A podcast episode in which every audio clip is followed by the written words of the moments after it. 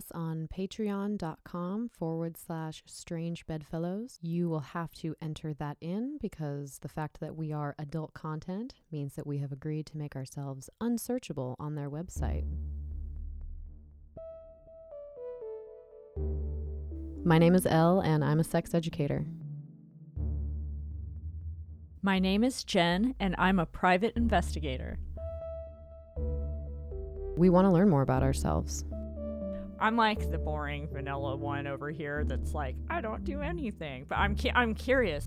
And the fact that we're both sex workers means that we have insight into things taboo.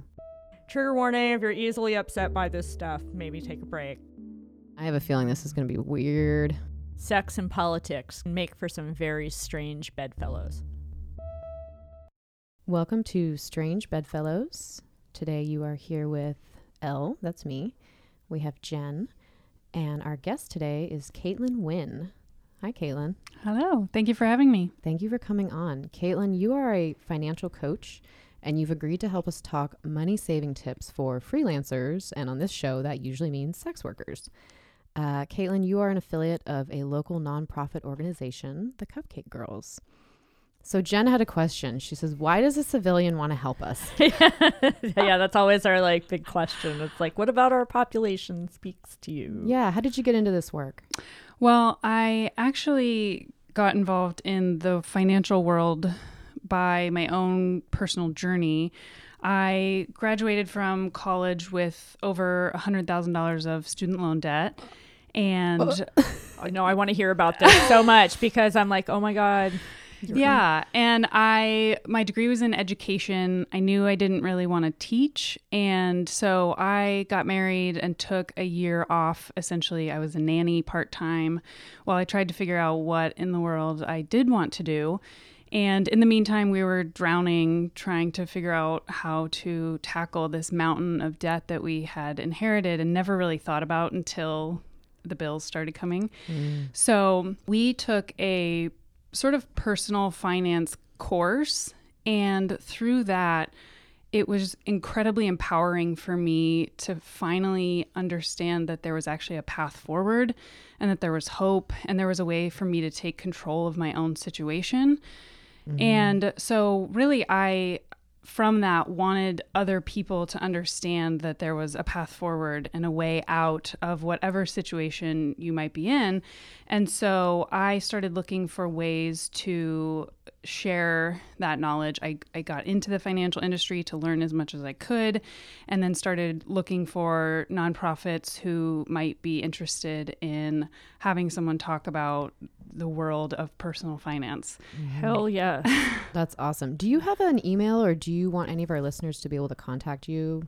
Um, if they go through, I usually just go through the Cupcake Girls. If they contact info at thecupcakegirls.com or .org, .com. I'll look it up. Thank you. um, they will refer to me. I share two sessions a week with anyone referred to me by the Cupcake Girls. So I have appointments that are available through that. Okay. Yeah. So it's the thecupcakegirls.org forward slash contact us forward slash uh, to get in touch. Okay. Yeah. If you have any individualized contact you'd like to leave by the end of the show, like email wise, um, you can.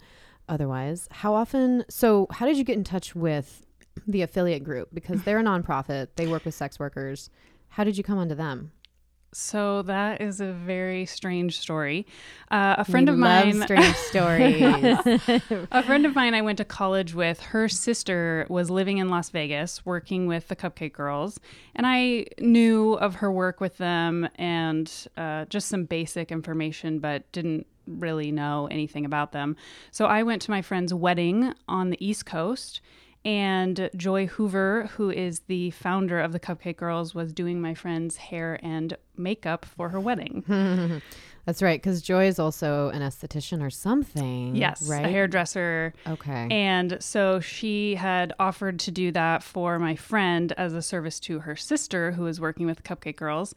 And we started talking, and she found out I lived in Portland. And she said, Actually, we have a branch there. Do you know anyone? She knew I worked in the financial industry.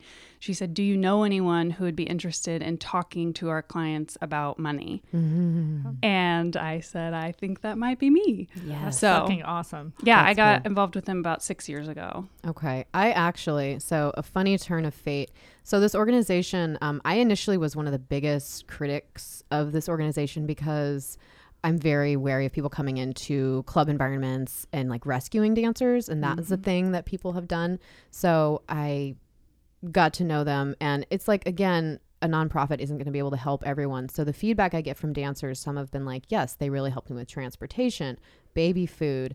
um, Dental work de- is yeah. the big one that I hear about a lot. I'm Oh, like, really? yeah, they, yeah. I hear you guys yeah. are good with the dental resources there. So, but I got a text from my ex husband, my father's or my child's father. I got a text from my child's father this morning. He says, super random, but basically a mom in a mom group that he knew from years ago that he had the hots for, he exchanged numbers with. So she went to Vegas to dance for the first time, got stranded by her friends, and is now stuck there. He says, Do you know anything? And I'm like, Oh God, the only thing I can think of in Vegas is the Cupcake Girl. so I actually referred him to them this morning. So it's very like for fortuitous maybe that you're here. Wow. Um, so I appreciate uh, when you know we're able to link people together. Um, so you said twice a week you meet. Yes, I offer appointments twice a week. And really, my biggest goal is I think the way our country is set up right now doesn't really offer a lot of financial education for people. God no. And uh, so I just want everybody to have access to good information. And any way that I can meet with people and uh, share anything that I might be able to help with is what I want to be doing. So. Mhm. And this is going to be a very um, info heavy episode. We're going to ask you a lot of questions. We sourced a lot of questions from sex workers um, specifically because, you know, to help them. So before we go into some of those, I'm trying to think what are some things that have worked for Do you feel like you're good at saving money, Jen? I mean, I feel like I'm good at saving money, but then some emergency will happen that eats up all of my fucking savings or a huge chunk of them, and then it becomes impossible mm-hmm. to play catch up just like this. And so I still work freelance. I work as a freelance investigator, and sometimes it takes me a there. There's been several instances in the last year where it's literally taken me months to get paid. Mm. And like, so I'm just like blowing through fucking savings. And then there's always like a car emergency will mm-hmm. happen. And I'm like, I haven't gotten paid, you know, and it, mm-hmm. it's like trying to keep up with one disaster after another. And now the student loan payments are about to start.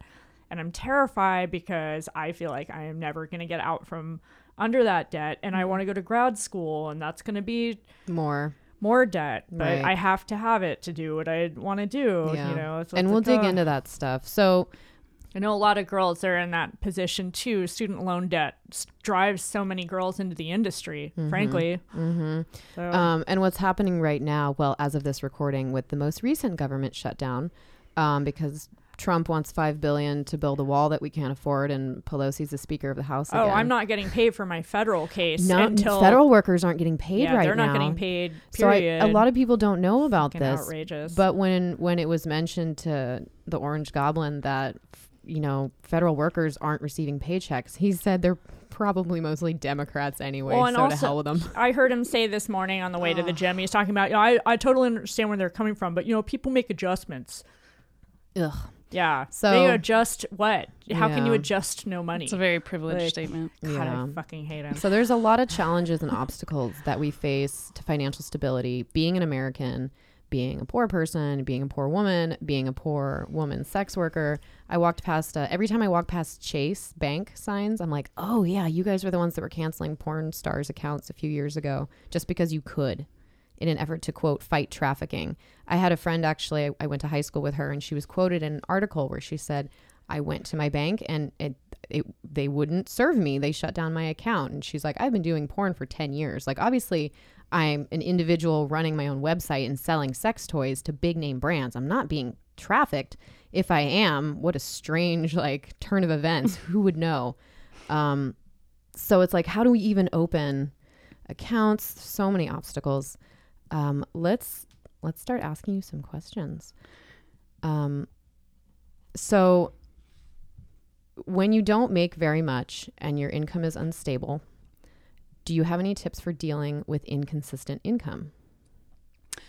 So, before we dig in too deep, I do want to say a couple of things. First, I want to say that every single listener, every single person I talk to about money, their situation is so unique. There might be people listening who bring home a thousand dollars a quarter or a month or a week. So I'm going to try to give as broad answers as I can and hope that they're helpful to as many people as possible. But please know some of this just might not apply to you. Certainly. And second, thank you for listening. Talking about money is so hard and often not fun. I think our society in particular sets up a lot of emotions and especially values around money and trying to talk about them while also unraveling those mixed emotions, it can be really difficult. So, thank you for listening. Grab a cup of coffee, draw a bath, do whatever you need to do to make this a conversation that can be useful. And let's dig in. More comfortable for you. So, tips for dealing with inconsistent income. I want to say what's worked for me right off the bat. When you have a good night, if you have a good night, please don't blow it. You have to put some money in savings if you're a sex worker, if you're anyone listening and you don't have a savings account at all, but you have money that you spend on benders, cut back on your benders. Like even if it's ten dollars a shift, like if you save ten dollars a shift and you work three shifts a week, then you have three, six, nine, twelve, one hundred and twenty dollars in your savings by the end of the month. Right? Yeah. I mean that's like start that's doing groceries. That. That's something. That's something. Um, what do you think, Caitlin? So, I think most people I meet with and most people in life would like a quick and easy answer for their financial woes. And unfortunately, that doesn't exist. But I think the thing that comes closest to being that magical, easy fix is a budget. And if you felt a little shiver go down your spine just now, you're not alone. But what changed things for me is realizing that a budget is actually a tool that is for me. I get to be in the driver's seat and I get to take control of what my money is doing for me. I get to say where I want it to go, what my priorities are. Because often, when, especially if you have an inconsistent income, you can sit at the end of a week or a month and say, What just happened? Mm-hmm. Where did it go? I thought I had a pretty good month and now it's all gone and it just sort of slips through your fingers and you didn't get a chance to catch it and tell it to do what you wanted it to do. So, the reason I say a budget can be a lifesaver is because when you're tracking, first of all, tracking your income is difficult for anyone who has an inconsistent income. And so it's so important to understand what you can expect from your week or month ahead. So, what I would first recommend if you use a bank, that's really easy to track your income. Just go back and look at your deposits, or if you get a regular paycheck, take a look and figure out what your amount is. If you deal mostly in cash or don't use a bank, there's great apps. Uh, I know a lot of people who use Tip Tracker. That's a really good one. Every day you just log what you made that day and it helps you keep track. And the great thing about doing that is that a month from now, three months from now, six months from now, you can start to look back and understand patterns about your income. Mm-hmm. A lot of people in the industry that I meet with have cycles. Certain seasons are very lucrative, and then there's really some dry spells. And so you can start to see those patterns and plan for them for next year. So, the first step would be really tracking that income and understanding what you make. It can be hard with cash sometimes, but I think it's worth the extra effort. Mm-hmm. The second side of that budget then would be expenses. I'm sure most people know what you spend on rent, what you spend on your cell phone bill, maybe even your car insurance. But when you start to get into what do you spend on clothing for work or groceries mm. or eating out, anything that is a little bit less consistent, is harder to keep track of. And I think those are the areas where it's really easy to start seeing the money slip through your fingers. Mm-hmm. And I have no I'm not coming here to say what you should or should not be spending on your money. I'm not going to give you percentages about what each Mm-hmm. thing should be because to me, what I want is for everyone to understand what they spend money on and to be comfortable with it. Mm-hmm. If you want to spend all of your money going to coffee shops and eating out, I fully support that. I just want to make sure that you understand that's where your money going and you're comfortable with it. Mm-hmm. So to track expenses, there's uh, if you use a bank, again, it's pretty easy. Just download some statements, start digging through, comb through. Again, it's a little bit of work, but it will pay off. And if you don't use a bank, there's again a lot of options available. If you're not as tech savvy, there's great spreadsheets you can download. Uh, I'm Really? nerd, and so I love spreadsheets. I can provide some great ones. Um, I'm or, like ready. I'm so ready for spreadsheets. or there's great apps. Uh, Mint, You Need a Budget. Those are some really popular ones that are both free.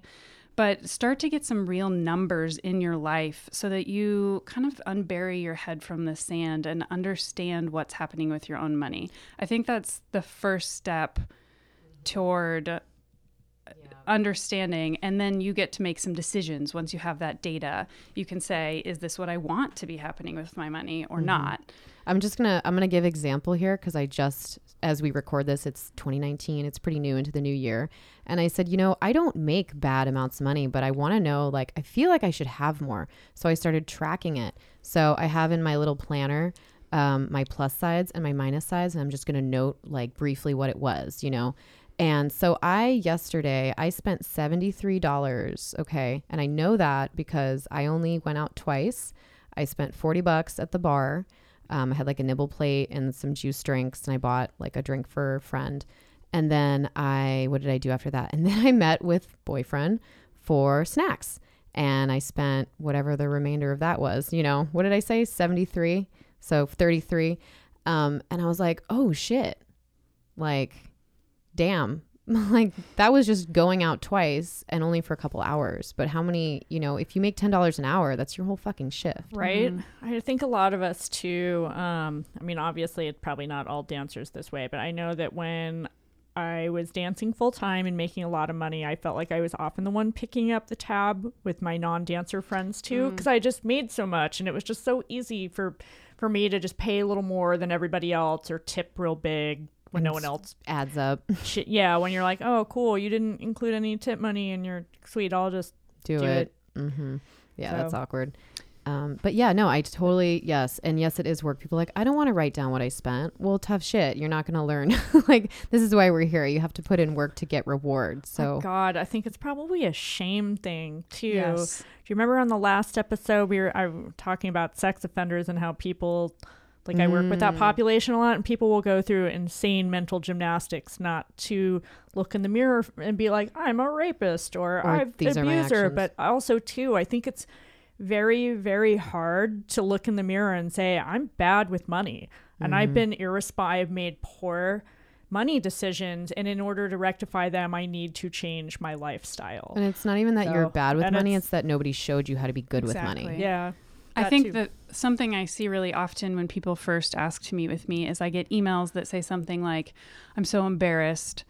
Um, you're going to you're going to judge me for what I've I've been doing with my money. I'm sorry that you have to talk to me about this. All these really negative emotions around talking about money. Shame. Exactly. And so I that's why I say t- this is not an easy conversation and it's not fun. But truly when you can shift your mindset into believing that money is now a tool for you, it, there are no emotions associated with it. It is a completely neutral thing that you get to insert your own values into.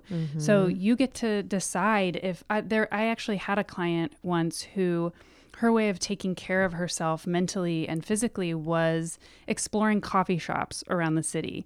She hmm. wanted to try each one. She wanted to have coffee every single day. And I loved that. She knew where she wanted her money to go and what was important to her. And she spends more on coffee every month than I spend in probably a year. But that's different than like look, being like, why am I short on bills? And then Mm. realizing that you get you coffee eat out every three fucking times day. a day. Yes. Yeah. yeah, you can't know? do that. And also another disclaimer is like the economy's shit. It's Mm. structured that way to like screw over the middle and the poor people. And like most people don't make enough. People aren't making livable wages. Yes, I understand that. It's not your fault, and I don't want anyone in this episode to think that we're like it'll all be fine if you just, Just manage your money like, better. no, it'll Yeah. be better. It'll be better because on again that note before we go to break in my little notebook, it felt so good to I had to work all day like out of the house, so I have to go to coffee shops anyway. But it felt really good because I brought my snack and uh, a drink from home that I don't usually do, and instead of spending forty bucks, I spent eight. And it felt really good to write that down because it's like, yeah, it's still a deduction. Like if I'm in the coffee shop working, I'll like use my receipt for a tax write off, and those add up but I'd rather just not spend as much in the first place Right. because I don't Oh, know yeah. that I actually get that money back from the government. I, d- I mean, I don't. I pay into the system because I pay quarterly because, you know, I don't get a wage, but we'll talk about that stuff later. But I agree. We're so glad you're here and it feels great to take control. Attention service and sex industry workers.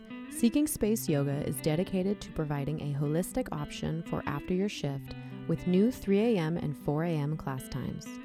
Seeking Space is rooted in empathy, and they've combined creative flows and experienced teachers to provide a safe, inviting space for any and all wishing to find peace on the mat. Need a little motivation? They are offering 10% off on all memberships and packages for those in the industry. Visit seekingspaceyoga.com or download the Seeking Space Yoga app for more information and a full list of class times. If you're looking to jazz up a jacket, bag, or just your fine self, our friends at Gimme Flair have everything you could possibly need. Gimme Flair is the largest online retailer of pins and patches that range from the cute and sweet to the snarky and slutty. They are sex positive, queer friendly, and aim to crush mental health stigma, all with fun flair from around the globe. Check out gimmeflair.com to browse items from over 250 plus artists.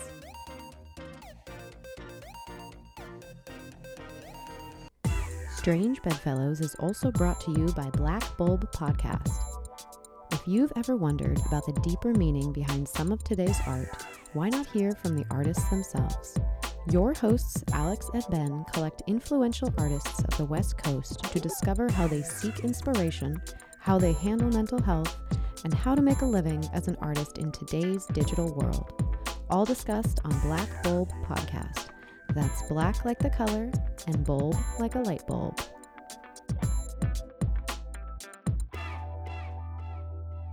Strange Bedfellows is sponsored in part by Comic Strip. This original Funhouse Lounge show is still the hottest ticket in town.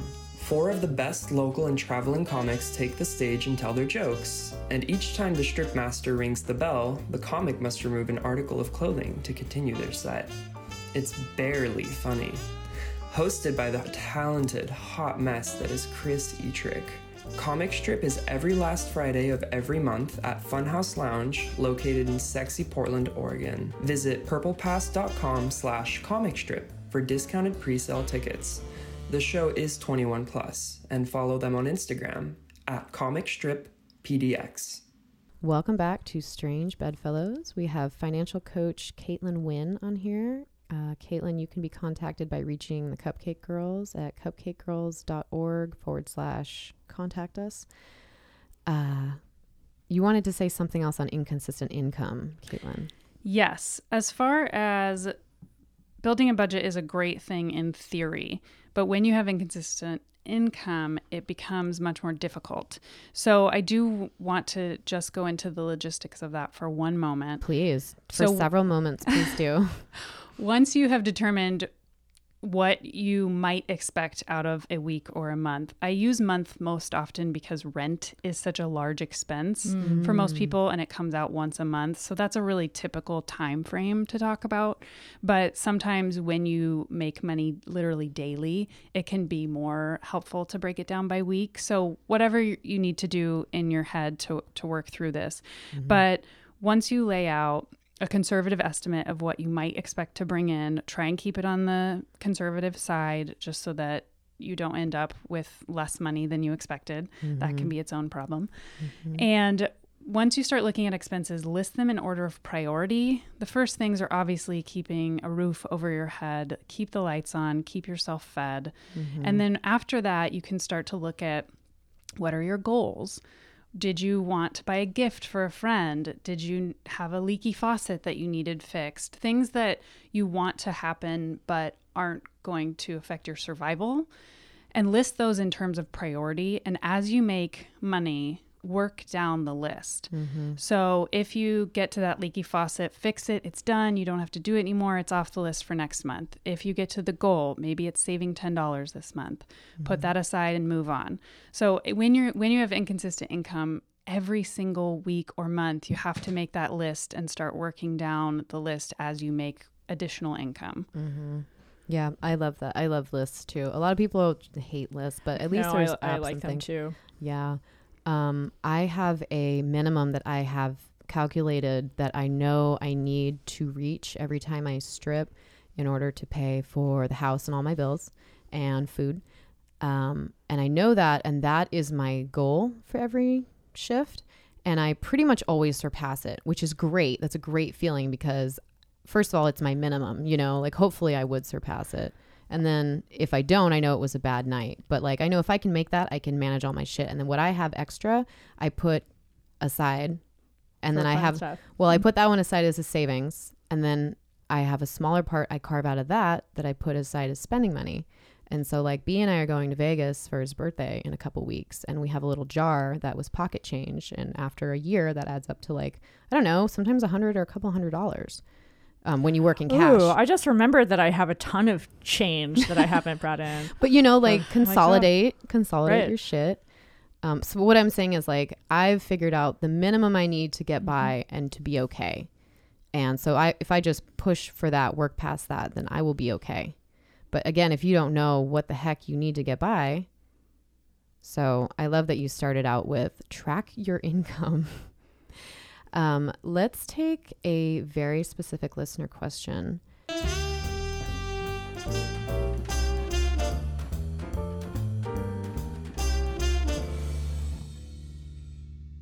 There was one year where I made oh this question I've been there right. There was one year where I made four thousand dollars, just four thousand from cam work and dancing. I didn't work very often, only when I needed to pay bills. I was homeless and couch surfing. My bills were food and gas and car parts and vet care for my dog. So I filed my taxes and they said I owed money. I had no money to pay them. My question is why? How did the IRS come to that conclusion? Isn't there a poverty exemption, like an amount of money cap where someone doesn't have to file if their earnings were below it? What do I do about it now? Any ideas, Caitlin? So, a few things. Uh, first, I do want to mention that I am not a CPA, so I cannot give tax advice. But I do think there are some actual facts that are helpful when talking about taxes, especially for independent contractors or those who are self employed. Uh, first, there is no amount of income that you will not be taxed on. There is, even the lowest tax bracket is 10%. However, once, and for self employed, it's actually about 15.3, I think. hmm that's what I pay. Yeah. So uh, that being said, the there are some benefits of being self-employed as far as taxes go. You can deduct all sorts of things. Hopefully, you're aware of these. You can deduct things like advertising. You can deduct mileage to and from your place of business. You can deduct conferences if you go for uh, to further your business. You and can so deduct body care if you can justify that it was only for the work performed. Yes. And you also pay, there are things that you can deduct like healthcare premiums, and half of the self employment taxes you pay is actually deductible. So, oh, I didn't know that. so the biggest thing I can say that I don't think will be very popular, but is always my advice, is that when you're self employed, you're at a much higher risk of audit. And because of that, I cannot stress enough that I believe it's worth paying someone that you trust to do your taxes for you.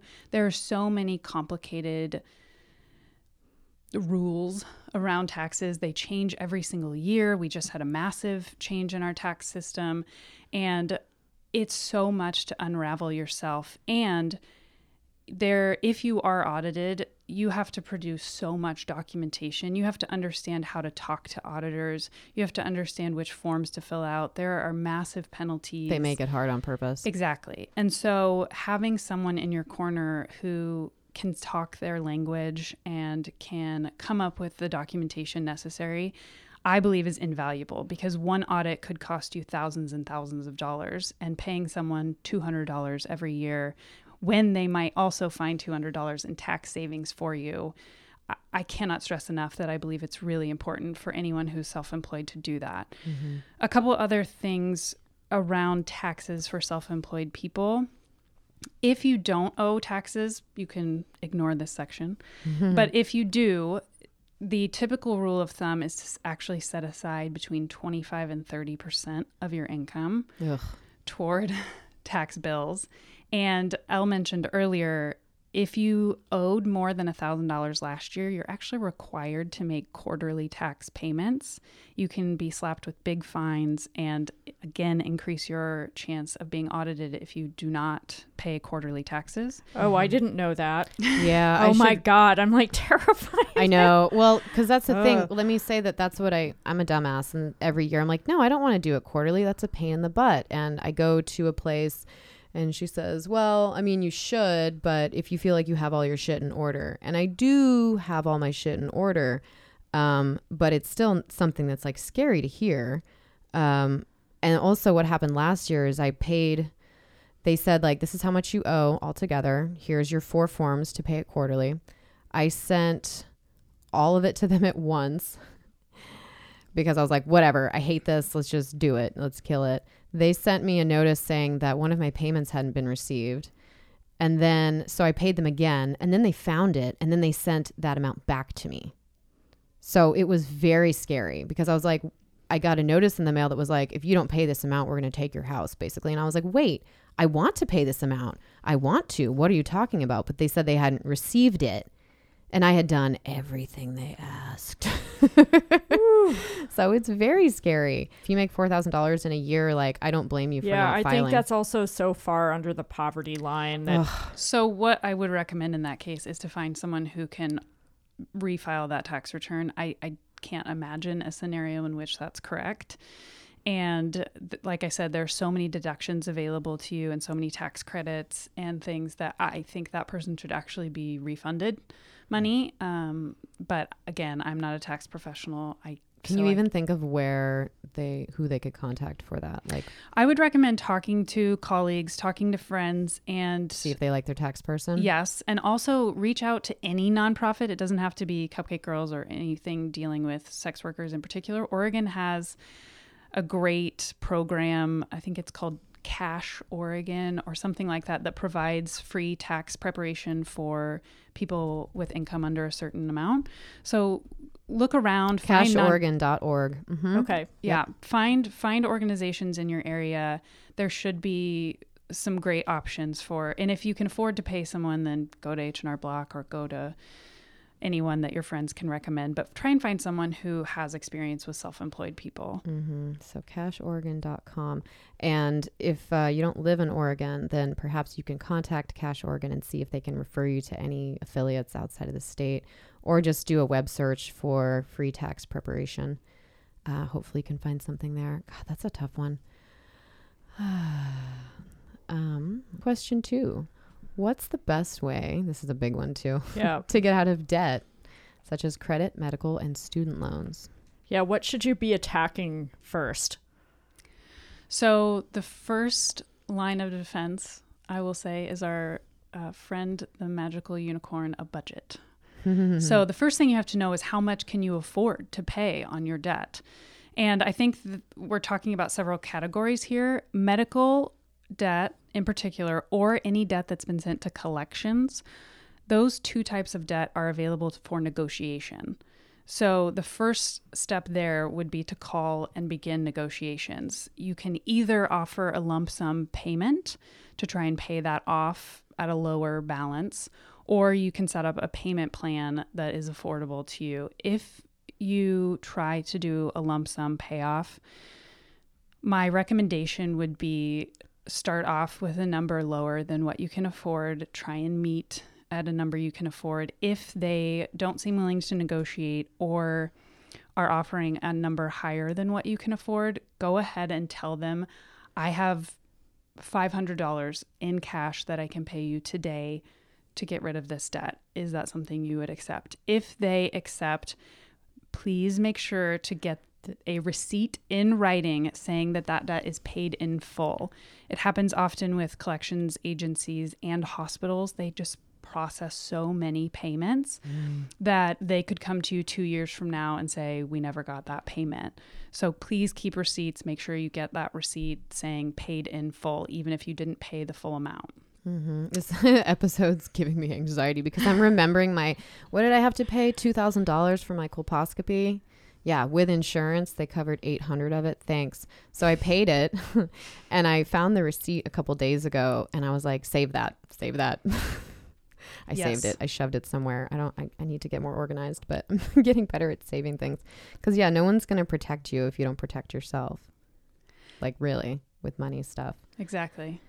And the second thing I would say, as far as the medical bills or collections, is if you are trying to set up a payment plan, I would do the same thing. Start with a low number to try and free up some cash flow. And if if they're not willing to negotiate, offer what you can. Most likely, people are willing to work with you. They just want to get paid. Right. So they're usually willing to work with you as far as the amount. Do not bury your head in the sand. That is so tempting, especially with collections agencies but try and work with them, offer what you can truly afford, and that will ease the burden so much more than having that hanging over your head. Mm-hmm. When you're talking about things like student loans or car loans or anything that's not going to go away, I think the strategy is a little bit different. The first line of defense would be to call and talk about payment options. If you've had a recent illness or been unemployed for a brief period of time, you might be eligible for a deferment, meaning that you don't have to pay anything for a period of time, mm. usually about six months. That's nice. And that would give you some time to get back on your feet, make other payments that are necessary, and then start that up again. The other big option is income based repayment. If you don't make a lot of money, then you can often get your monthly payment lowered based on the amount of income that is reported on your taxes. So, those would be the two first lines of defense. And the reason that you're wanting to lower all of your monthly payments is so that you free up a little bit of extra money to attack one debt at a time. Mm. Okay. And the typical, I would say the most common um, method for doing that is called the debt snowball. You might have heard of that.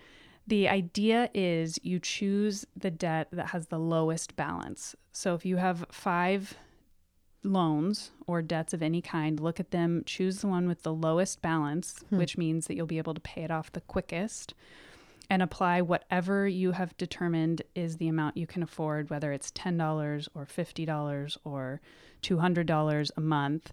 Attack it just that one debt. Pay everything extra that you have on that one debt until it's gone. So let's say you had that $10 extra and your monthly payment on that lowest debt was $50 a month. Pay that $10 every month until it's gone. And then you attack the next debt and now you have 60 extra dollars because you have the $10 you had mm. saved and then the $50 minimum payment that you no longer have to make. Mm-hmm. So the idea is that over time as you keep attacking these debts, it will snowball and your payment will get larger and larger and you'll pay it off quicker and quicker. So it can take some time to get started, especially if you can only find 5 or $10 in your monthly expenses but over time that will start to really add up. Um, that is how i paid off my massive pile of student loan debt. Mm-hmm. so i can attest it does work but it does take time. Mm-hmm. yeah oh my god it's so nice uh, so nice that there's like a little more options. Um, the deferment i actually didn't know um, as far as like asking like can i catch up you know like come for me later. I think um yeah i mean i from my little experience with this, I my loans haven't gone into deferment yet, but from I guess I've been pretty lucky with my student loan servicer. Like I'm a, I'm a pretty communicative person, so whenever I'm like confused or there's a problem, I'm like in tears on the phone with somebody being like, "Can you tell me what this is and why didn't this happen?" and like I don't know what's happening and I make somebody and usually they've been pretty good with me and about mm-hmm. working with me and helping me get like payments set up and helping me and I think I think they, they do. They just want to get paid. and as yeah. long as you talk to them, they'll help you. So, Yeah, my mom said something once. Um, she said, "Well, you can't get blood from a stone. Like if I don't have yeah, any money to if to you don't have you, it, you don't have it. I like that saying. Hey friends, do you get sore muscles or stiff joints like us? How's your skin? Is it dry, itchy, irritated, bruised, or sunburned? If so, it sounds like you need some Naebalm in your pocket. Naebalm, that's N A E B A L M, is an all natural skin and body balm handmade right here in Portland. Naebalm products use a base of organic olive oil and beeswax, followed by an infusion of therapeutic essential oils, each of which provides all sorts of benefit. Oh, yes, and they smell amazing. To learn more, check out naebalm.com or search Naebalm on Facebook or Instagram. Do you have sex questions? Do you want help learning new techniques, communicating with a partner, opening a relationship, or exploring kink? Sex and intimacy coach Stella Harris can help. Visit her office in Portland or connect via Skype to take your intimate life to the next level. Learn more and schedule at www.stellaharris.net or follow her on Instagram at Stella Harris Erotica. Welcome back to Strange Bedfellows. We have Caitlin Wynn with us, who is a financial coach, Mm-hmm. soothing all our fears about money. helping them helping them be slightly better. so there's an article here uh, by the Independent. Uh, students are turning to sex work for extra money, but experts warn universities are ignoring the issue. Um, there's a couple things going on here. I got some thoughts on that. Thoughts, some thoughts. thoughts, and prayers. Yeah. Um, so people have always turned to sex work to fund shit, and now that the economy is so bad in so much of the world in developed countries and technology is just exploding and then the restrictions in America for those platforms have been tightened I think we're hearing a lot more about people struggling like on these terms but but but we have more jobs than ever before that aren't keeping wages aren't keeping up with inflation. So you have to have three of them. no Yeah. so this starts So- out by what did you say earlier Caitlin can't bury your head in the sand Yes. Uh, students and experts have accused institutions of, quote, simply burying their heads in the sand over the issue of the increasing amount of young people who are turning, turning to sex work to fund university. So the only reason it's a problem is they said that, well, the person who wrote this might have some feels about sex work, not some good ones. So they say that rising living costs, higher student fees, access to online apps, ooh, which remove traditional barriers into sex work, well, unless FOSTA, have been cited as reasons they are turning to prostitution during their studies. But despite the evidence, many universities are, quote, turning a blind eye and in some cases actively blocking groups trying to support students involved in sex work. Of course they are. Is it a liability thing? I feel like I should know more about like what is it, Title X or whatever. I think Title um, X is different. That one was about you the college if they have any allegations of sexual assault they right, have but to yeah, but I mean, I still don't- wonder. So this is in England. fi- This is in Oh, England. Okay. Um, so it says in one case, a student who was forced to turn to sex work was evicted from her home and threatened with expulsion by her university. So that shit's always happened. Like people have always been Mm. like, "Oh, you do this yucky job that I think is yucky. I'm gonna kick I've you heard out of people or fire getting you." kicked out of psych programs. Oh yeah. over it. oh you yeah. know? Oh yeah. Um, so this this uh, person at the university speaking says, "I've noticed a rise in young people seeking sex work." Um, I guess I just am still boggled at the fact that people don't understand. Like when you need money, you're more likely to do jobs that people think are yucky, and therefore tend to like pay a little bit better. So, um, water is wet. Sugar daddying, where younger women are paid to go on dates with often older men, is becoming increasingly popular, which is so interesting because when you talk to sex workers who've been doing this for a while, They're like, the market is shit. It's oversaturated. People are cheap. So I I don't know. I thought this was a very very interesting article. I also, didn't expect from a club perspective, I feel like it's it's like the younger dancers. I think are often e- the easiest to take advantage of. So I'm really having a hard time envisioning this sort of t- naive 22 year old who's turning to a sugar daddy to, and who's going to be able to like hustle him out of major money. yeah, we, You know, I'm like, not that's not going to happen. That's going to be this girl's going to show up and get maybe a dinner paid for by this guy, and he's going to try to use her. For yeah, he's gonna try to get free sex out of a dinner date. Like, eh. That doesn't make you a sugar daddy. That makes you a regular dude. yeah, but by all means, like sound the sound the alarms here. I mean, yeah, it's already been going on for ages before it ever. Yeah, this is news, yeah. so- So. I guess I was just kind of surprised, but not really that people are still surprised.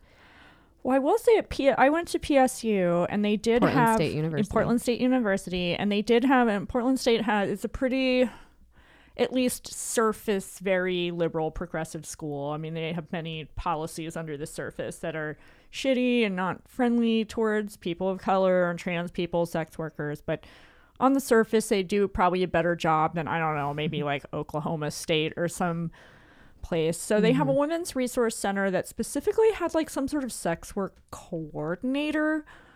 There was a person that worked there that specifically was like uh, had sex worker, student sex worker support services. However, that person turned out to be like best friends with this like community abuser. So I never really felt Yeah, comfortable like I- ever poking I, my head I went to there. PSU and I had no resource because she was best friends with a woman who's actually bullying me. Yeah, well, that's we're ta- we're talking about the same person. Yeah. However, I did have a really good. If you go to a school, um, that has, I mean, a fairly, and I would put it the caveat like maybe a, a public, a public university and a, a woke, a fairly woke progressive university because I probably wouldn't be safe to do it like say like Catholic, Catholic U or something. But um, I did find just the general counseling office to be very helpful.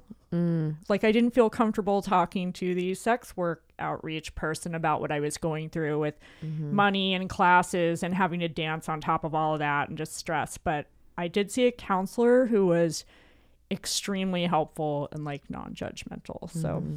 Maybe Well, that's wonderful. I I don't know. I mean, do you do you keep an ear to these things, Caitlin? Do you ever hear like doing the work you do now and with the population you're working with?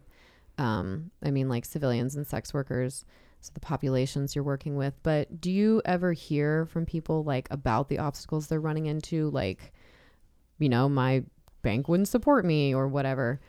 Um, if no, that's great. to be honest, a lot of the people I work with don't want to work with banks. what about credit unions? Hmm. I would say it's maybe 50 50 between the people I work with who are comfortable with banks, that some of them want a larger institution where they might be able to fly under the radar and be a little bit more invisible. And the other half wants to support a local, mm-hmm. smaller bank in the community. Your credit union, yeah. Mm-hmm. Yeah, I like my credit union. Well, that's the idea is that you take you decentralize the banks and take some of the money out of them and keep it more into where you live. And my credit union isn't predatory. I would love to move over to a credit union, but I already have like a credit card that I'm paying off with my bank and like my my investigator money gets routed into there. It seems like it would be such a hassle to move over. Mm, At the same time, It I like probably really isn't though, because that's what I did. I went from my union bank, yeah, to a credit union up here. And I mean, they were bummed to lose my business my business. I actually kept a small amount of money in my former bank just so that I still had something there and it could accrue a little I, I was like, what is what can I have that will accrue any interest? What's the minimum I, I need? Five hundred dollars? Cool, let's put five hundred and one dollars in there. and I didn't touch it for years. I didn't touch it for years. So actually funny story last year when I was like, I'll invest a little bit into Bitcoin. What's some money lying around I don't give a shit about? That's where I took it from. You hmm. know, but it was very easy. My credit union was like, "Yes, we want your business." The bank can't say no. right. They just got to process it over. But I understand what you mean. It's paperwork and untangling.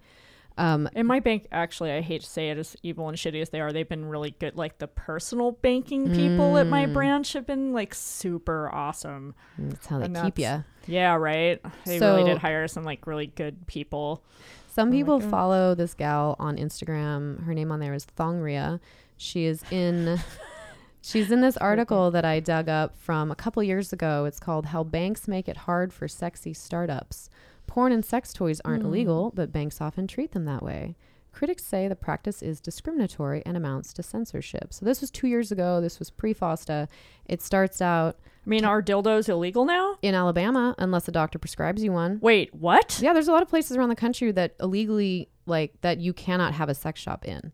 Like different counties. I mean, it's like in New Jersey, you can only have a strip club in an industrialized part of the town. Right. In Alabama, you fight to have an adult store and you're fighting the state government for it. I don't remember the person who's doing that, but for a while in Alabama, you could not buy sex toys unless a doctor prescribed it for you. I was about to say, I mean, I thought like zoning. I it's not that I understand zoning out strip clubs, but I know that that's co- that's often been a tool mm-hmm. for more affluent communities to keep people of color out and keep certain what they see as undesirable populations out of their neighborhoods and from affecting like housing value. Mm-hmm. But like some, but but I'm like a dildo. Like I can't just go buy a dildo somewhere. Like the actual dildo is illegal now, and so therefore me selling one would flag the bank like weed, you know, or something. like what? So fuck? Zoe Thongria, she was in the early stages of starting the online sex toy shop.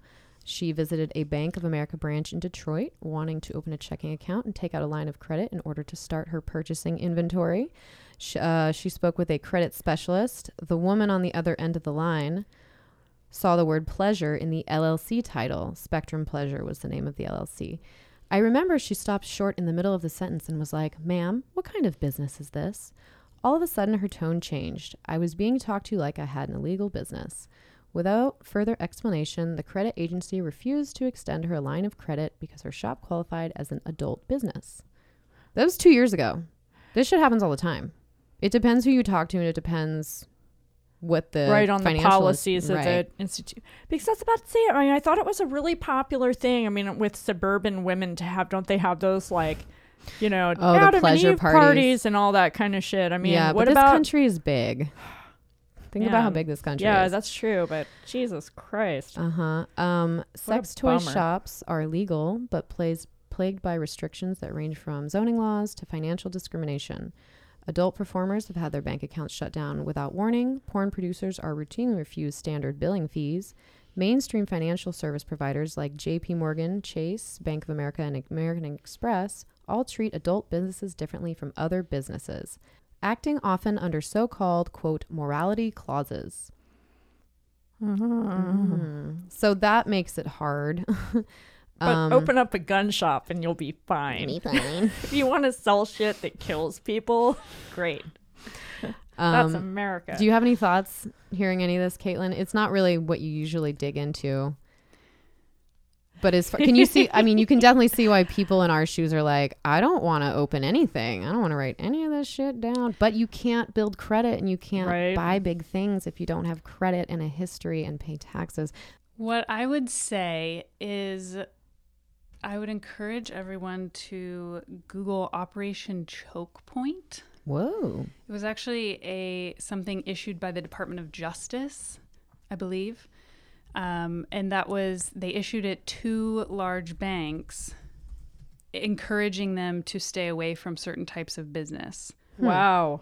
Operation Choke Oh. Point was a 2013 Damn, that was an Obama thing. Obama, I'm so disappointed in you. of I'm have less sex dreams about him now. initiative. Jen has sex dreams about Obama. I do. Whenever I have them, they're always about the our former first family. I don't know why. not the whole family, just mostly just Barack. Michelle watches Oh, okay. sometimes. I like it. Yep. Uh, Operation Choke Point was a 2013 initiative of the United States Department of Justice, which would investigate banks in the U.S. and the businesses they do with firearm dealers, payday lenders, and other companies believed to be at higher risk for fraud and money laundering.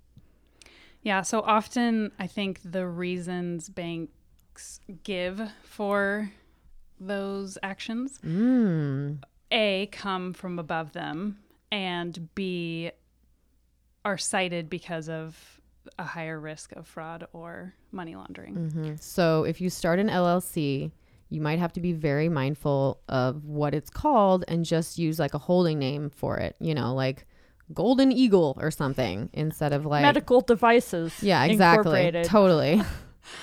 um, because that will make a difference, especially if it's just like the person on the other end of the phone is whorephobic or a bigot, which you have no control over. Mm. Like they can shut you down, and that sucks. And that you can also try to talk to someone else too. Be like, can I speak to a different representative? So many fucking obstacles. Um, in our final few minutes, so I want to do a recap, and you said you had some thoughts to leave our listeners with. Um, we started out, you said track your income, see some patterns, you'll notice your expenses, drop the shame, and then figure out your goals. Um, Caitlin, you said you had some stuff. Yes. So I have a quick, just top 10 overview. Uh, I would say a top 10 tips for improving your financial world. And the only one I would add to this is kind of what we've talked about.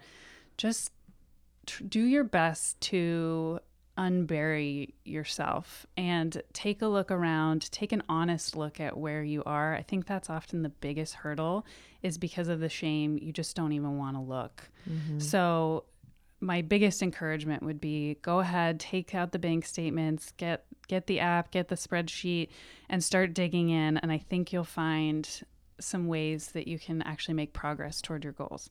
But I do have a top 10 tips Hell here. yeah. And I before you go into that, one more thing I want to say, a lot of people spend a lot of their time pretending they have money and showing off that they have money, and you see it on Instagram with people like mm-hmm. new clothes, new nails, going out, hair, champagne service. Like so many people spend their time doing this and they don't have savings or safety net. So think about what kind of person you are in terms of that. Are you showing Well, off I mean, the yeah, because those have? people that you're blowing your those rounds of drinks you're buying at the bar, those people aren't going to make your student loan payment for you. yeah. So Half the time, you'll never fucking see them again anyway. Well, I mean, just stop trying to act like you're a better person if you can blow a bunch of money on new shit. Like that's not how I protect my nest. Um, you said you're getting rid of two thirds of your things, Jen. yeah, Minimalism. Yeah, how I've got too you much shit, and I don't. I fucking a. I buy so much crap. I was looking through my Amazon, like the dumb shit that I. I'm like, oh, this is cheap. I could really use another like little gadget thingy, or oh, those vitamins, or like the stupidest shit. I spend my money on. I don't need it, Mm-hmm. and then I wonder why I'm like coming up short Mm-hmm. every month. You so know, go ahead, Caitlin. sorry. Done interrupting you. Okay, top 10 tips. If you have any questions about them, let me know. But they're just quick, easy things to remember. Number one, the most fundamental rule of all spend less than you earn. Mm-hmm. Number two, build a budget and build it right.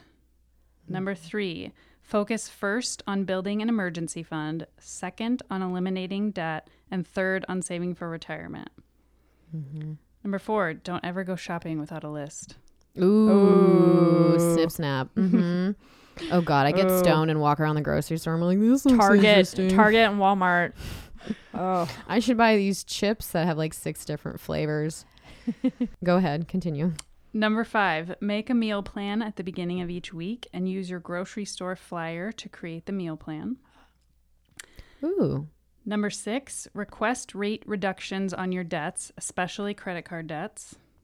Mm. Number seven, cancel unused memberships and subscriptions. oof, fuck. Number eight, review finances once a week. Okay, I can do that.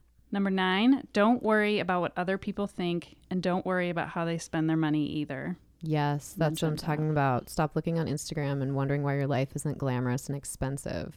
Because you don't make a livable wage, and your friends probably don't either. but if they don't have a savings, they're not cool. no, it's okay. Those are great. Number five, the uh, make your. You say like basically make a menu or like what food you're gonna prepare, Mhm. And, And, then use your grocery store flyer to see what's on sale. yeah. Or I downloaded the Fred Meyer app, and then they'll set customize like little coupons and little shit. You know, if it's Yep. stuff you're gonna need in the first place, yeah. Don't trick yourself into thinking you're you're You saving have- money because you're That's using true. a show And to- also, though, and I will say from a legal standpoint, you know, its precedence has now shown that you're they can go in and use Your that against you if you buy, I don't know, like rope, and then you're partner gets tied up and killed, and maybe well, that's a whole different tangent. Are you But worried about that happening to you, Jen? I'm actually not. I'm cool, but I I'm worry about i worry about it with my clients. I'm like, I think about that now. I'm Yeah. like, what the fuck is out there? right. I know. I'm They're so gonna find on you. I don't like using apps at all because I'm like the less you know about me, the better. That's true, but sometimes I mean, I don't But know, whatever, I yeah. save a lot of money. Whatever. So- Yeah, whatever works. Find what works for you. Th- Number 10, remember that stuff will never make you truly happy. Oh, so fucking true. So true. That's so true. And when you die, someone's gonna have to clean that shit up too. no, seriously, it will all get thrown out. Mm-hmm. Half of it unopened. Mm-hmm. For, you know, hmm I went through my cupboards a couple weeks ago and I was like, I have eight different bottles of lotion and all of them have like 30% lotion still in the bottom. Cause I was like, I'll just buy another. And then I start using the new one. Like shit like that. Go through your Mm. stuff, declutter, minimalist. I knew someone who had a problem with the Home Shopping Network. And when they passed away, they had stacks and stacks of embellished sequined shirts still in the package, never worn. Wow. Oh, man. That is like a severe level of depression I hope never to reach. Yeah. Damn. All right. So again, thank you, Caitlin Wynn, for coming on. Um, Jen, until next thank time. Thank you. Yeah. Woo. For more Strange Bedfellows, check us out on patreon.com forward slash strange bedfellows and become a supporter for access to behind the scenes material and extra content. My name is Elle Stanger, and you can find me at stripperwriter.com and on Instagram at stripperwriter. And my name is Jen. You can reach me on strangebedfellowspdx.com.